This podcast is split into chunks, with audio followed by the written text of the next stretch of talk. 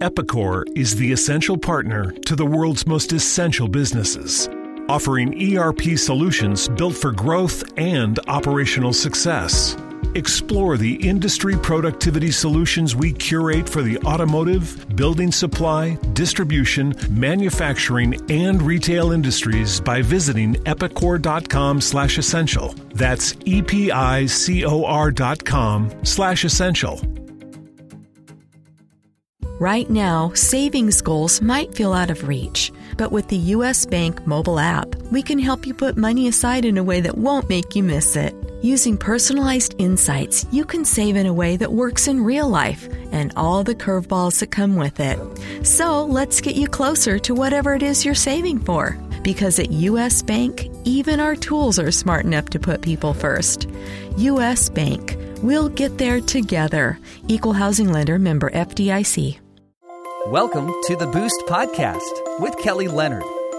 The podcast providing you with immediate access to tools, tips, and tactics to boost your business success, build your brand, optimize relationships, obtain more leads, secure thought leadership space, and tap into new markets. It's the Boost Podcast. And now, here's Kelly Leonard. Welcome back to the Boost Podcast. Thank you for joining us. Today's episode features Jennefer Witter. She's an author, advocate for women and diversity, and public speaker. Jennefer is the CEO and co founder of the Boreland Group, a New York City based public relations firm. The part of Boost that Jennefer will address is build your brand. As entrepreneurs, it's super important for us to present a clear and concise personal brand as we are connecting with folks out in the marketplace. So listen in to her tips and strategies. Welcome to the Boost podcast, Jennefer. Thanks for joining us today. Kelly, I'm so excited for this opportunity to speak to you and your audience. Beautiful. You know, it's so funny. I was trying to trace in my mind how you and I initially met um, because I know mm-hmm. you've been doing, you're like in New York, you're in DC, you're all over the place with the work that you do. And so um, I know we've met at a couple of events and things like that, mm-hmm. but um, I think we initially may have met on LinkedIn, right?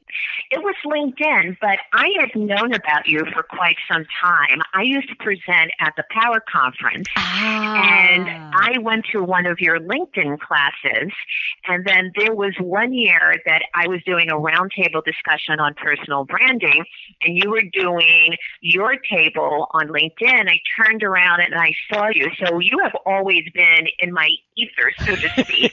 and then it was like, you know, I've been a long time fan and I said, you know what? I have got to connect with this lady.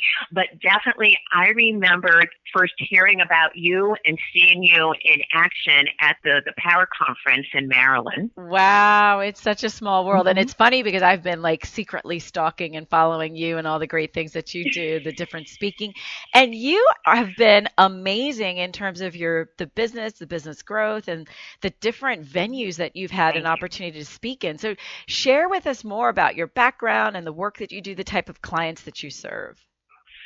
Sure. Well, I started the Boreland Group 16 years. Wow. And Yes, and I'm very proud of the fact that I now have a sweet 16 year old company because, as any entrepreneur knows, you have the peaks and you have the valleys internally, and externally, there are forces that sometimes impact you, such as the, the Great Recession. Mm. And I've been in PR now since the early 1980s, and I started the Boreland Group in 2002. I used to be a vice president at Ketchum Public Relations, and it's a great great organization. I enjoyed my time there, but I was burned out. Um, there was um, obviously 9/11 because I am based in New York, mm-hmm. and around that time I had lost my mother, and I decided to quit and take a year off and decide whether or not I wanted to stay in public relations or change fields. And I decided that I really did like my field and I wanted to stay in it and I wanted to stay in it on my own terms. And the only way to do that was to start my company. And I had never had an entrepreneurial streak or anything like that. And I want to, you know, tell your audience that you don't have to be like one of these baby entrepreneurs who started, you know, selling newspapers at three months and then you had your first startup at 18. Not at all. Because I didn't start my company until I was in my 40s. And I do say you have to prepare. So I went to SCORE, I went to SBA, mm-hmm. I took all these classes and I learned and I did bootstrap my own company. And I, once I had all of that behind me, I sent out an email to like 200 people within my network. I said, I'm starting a PR company. Um, do you know of anybody who can, you know, is looking for a publicist? And I got one response back. Wow. And it was a, a guy that I knew at Ketchum. And I'm sure we'll touch upon this, but you never give up your, your networking circle. Mm. And he responded, he goes, well, I don't need you, but a friend of mine, his sister-in-law is looking for a publicist. And so I met with her. I signed her and she became my first client. Wow. And that's how the Boreland Group was launched. And from the work that I did with her, uh, other people began to see it. She was in real estate. And for the first like five or six years, I focused in on real estate. Now, keep in mind, this was like 2002. Mm-hmm. And when I was at Ketchum, I had focused in on high tech and I did a lot of startups in Silicon Valley. I represented FedEx, blah, blah, blah. And in real estate, I saw some of the same bubbly things I saw in technology. And I went, uh oh. Hmm. And those were the golden years of business. Nobody had to go out and get business. Business came yeah. to you. Yep and it will never happen again. I mean, sorry, entrepreneurs, those days are over with. but they were fun while they lasted. Uh-huh. And I said, okay, this is what I'm going to do. I'm going to diversify. I'm really going to start networking, and I'm going to start building my brand as the CEO of the Boreland Group. And the Boreland Group, by the way, uh, focuses on corporate and executive uh, positioning. And I'm now broadening it out. And this year we're going to include a focus on women and minority owned businesses. Ooh, nice. And I'll Yes, and I'll go if we have time to talk a little bit about that later. So anyway, um, so I said we're not going to just focus on real estate. We're going to look at small business. Mm-hmm. We are, you know, going to go out there. We're really going to you know, really broaden our base. And you know what? That is what saved me because when the Great Recession hit, real estate collapsed. And if I did not go out there and create this world where I now have multiple streams of revenue, the Boreland Group would have collapsed. And we actually grew during that period. And one of the things I say to entrepreneurs is that you should always have multiple streams of revenue. So if one is dipping down, you have the other one to rely upon. So with the Boreland Group, yes, primarily we are a public relations agency, but I'm also a public speaker. Mm. And I've spoken at, in the Washington, D.C. area, I've spoken at American University, um, the Pentagon, I have spoken at the Brookings Institution. I also am a PR coach for those small businesses that can't afford a large agency. Mm-hmm. I coach them mm-hmm. and then they execute. And then the other thing is I work with another PR agency, which is where I am right now. And I am their diversity fellow and executive mentor. Wow. So it all falls under the Boreland Group umbrella. Mm-hmm. It is not scattershot because the thread of communication and the, the topics of which I am passionate about, which is advocating for women and diversity, is all throughout all the different things that I do. And in building my own brand, I go out there on social media and I now get most of my business through networking and social media. I got my speaking engagement at the Pentagon through social media. Wow. Through Facebook, I have generated five figures in revenue over that just from Facebook. Wow. From Twitter, I built my visibility and have made valuable connections. But all of that with the, the women's advocacy, the diversity, with the, the company that I do, entrepreneurs need to have a rifle focus and then see how they can strategically spread it out so that their messaging doesn't get muddled and that they can continue doing different things, still generating revenue, and most importantly, protecting themselves. So if there is a dip, they have another silo to go to that will help them out. Yeah, that's so super critical. I truly admire and um, just am excited about the power of one. The fact that you, you know, 200 emails resulted in in one um, new client, but it was that one client that got you, you know, sort of launched, provided the foundation and the launch pad for your sweet 16, uh, 16 years of success. Now, I can imagine that over these last 16 years, there's probably been a lot that has changed in public uh, relations. And so mm-hmm. I would mm-hmm. love to know from you, just especially with the advent of social media and all these other um, just sort of platforms, what would you say are the one or two like huge changes that really totally changed the way that public relations is done? One is the rise of social media as a communication channel. Mm-hmm. And uh, using social media as a way to communicate directly to your targeted audiences.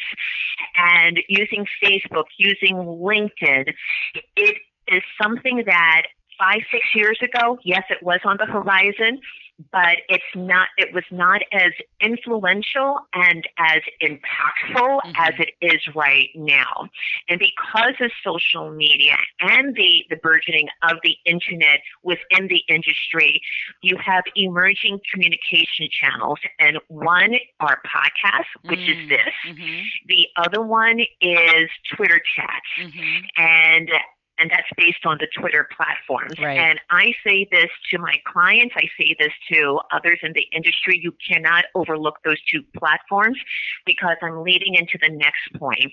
And this has started within the past two years. This is not a political discussion, but since uh, the new administration came in two years ago and the cries of fake news, mm-hmm. there has been an increase in suspicion of the news media. Mm-hmm. So we have to make sure with our clients that they understand the impact that, you know, going out and um, getting placed in news channels that they have to be understood that this news channel is absolutely credible because let's just say some of your audience doesn't believe this channel or has suspicions suspicions about that, mm-hmm. it can diminish your messaging. Mm, and yeah. so you have to be aware not of who you're communicating to, but how you're communicating to and how you are communicating and then looking at the big external picture what I do say, fake news is not new. It's not right. new. right. There was yellow. No, everybody goes like fake news. Oh my gosh! No, there was yellow journalism in the early 1900s right. that was fostered by you know Hearst, mm-hmm. and it, but people forgot about that. But it has a different tilt to it right now. Yeah. And I would say one last thing, if I may. The third thing is that the news industry is under pressure, mm-hmm. and a lot of um, outlets are folding mm-hmm. or they're reducing their staff. So within public relations, when I first started, it was, you know, back in the days when, you know, horseless carriages first arrived. you know, you had, you know, three major networks. There was no LinkedIn. Right. There was no such thing as 24 7 news cycle. Yeah. And the way it is now, from 1982 83 is a different world, but even from, I would say, 2010 to 2019, it's a vastly different world, and the changes are constant. Mm. So within the industry, we as public relations professionals have to know what is happening out there that we can use the tools that are currently available in order to best service our clients. Gotcha. Yeah, that makes complete sense. And so I know you're also an author. You wrote The Little mm-hmm. Book of Big PR 100 yes. Quick Tips to Get Your Small Business Noticed.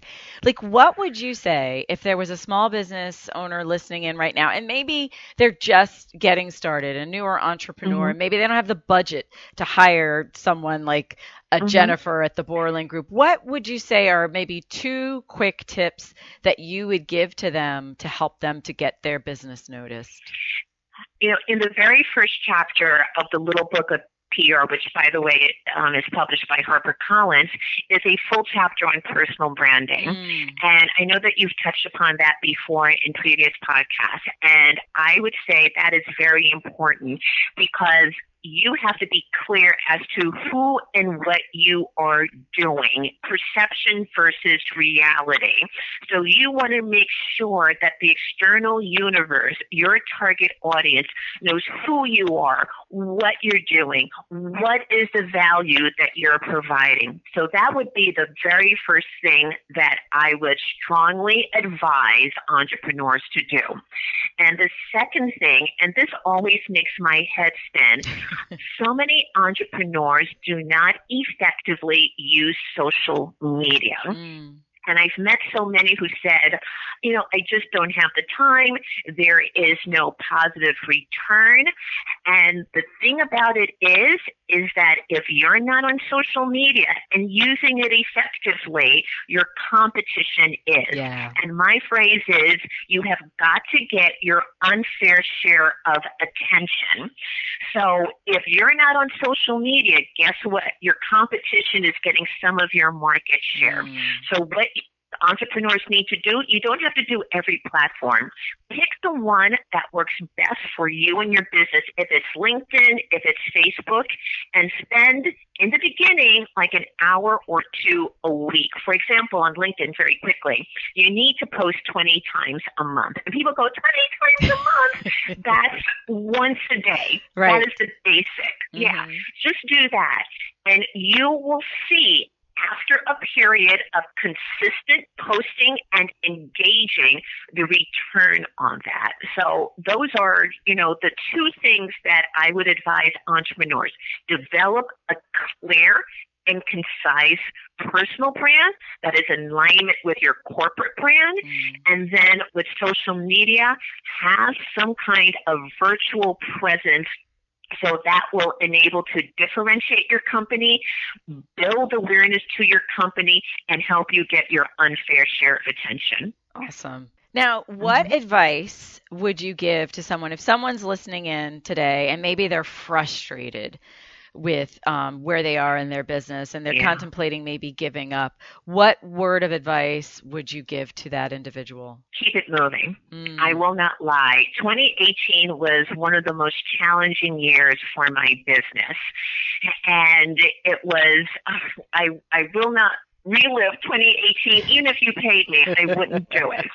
But here's the thing when there is a dip, you need to take a step back and say, okay, what can I do to make this better? And here's another thing that I have found with entrepreneurs that they don't do, that we don't do. We don't make ourselves vulnerable.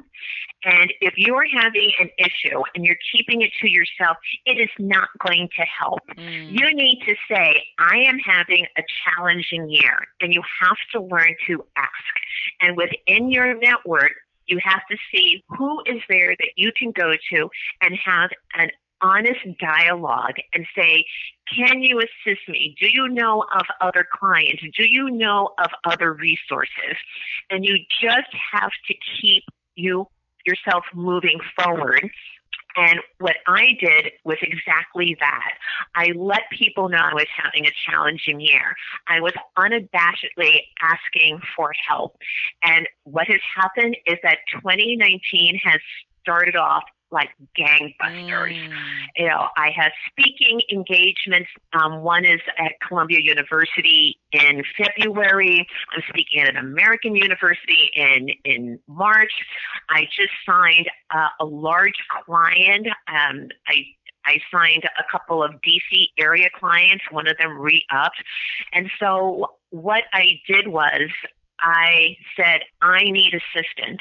And there's no shame in that because everyone has a different. I mean, remember Apple mm-hmm. back in the 1980s mm-hmm. when it was like at the bottom and it built itself up. So whether you're an Apple or the Boreland Group or ABC Corporation, every company goes through a down period, but it's up to you to have tools in place to climb up and again say, I need assistance. Can you help me? Yeah, that's so, so good. So good. And I know it is, we all want to wear our superwoman cape and just fly yeah. through the air to make and have these appearances that life is hunky dory. But yeah, there's something to be said for that vulnerability. Um, and so thank mm-hmm. you for sharing that. Now, Jennefer, if our audience, which I'm sure they will, wants to reach back with you and or just to stay in touch, what's the best way for them to connect with you? The best way to connect with me, you can go on Twitter. My first name is spelled differently. So I'll spell it slowly. It's uh, Jennefer, J E N N E F E R T B G. And TBG is short for the Boreland Group. So it's at Jennefer TBG. And then you can always connect with me on LinkedIn. And it's Jennefer, J E N N E F E R, Witter, W I T T E R. Since there are about three Jennefers with three E's in their names, it should be easy to find me. And you know, just say I heard you on Boost, and I will happily connect with you, and we can get to know each other and see how we can support each other.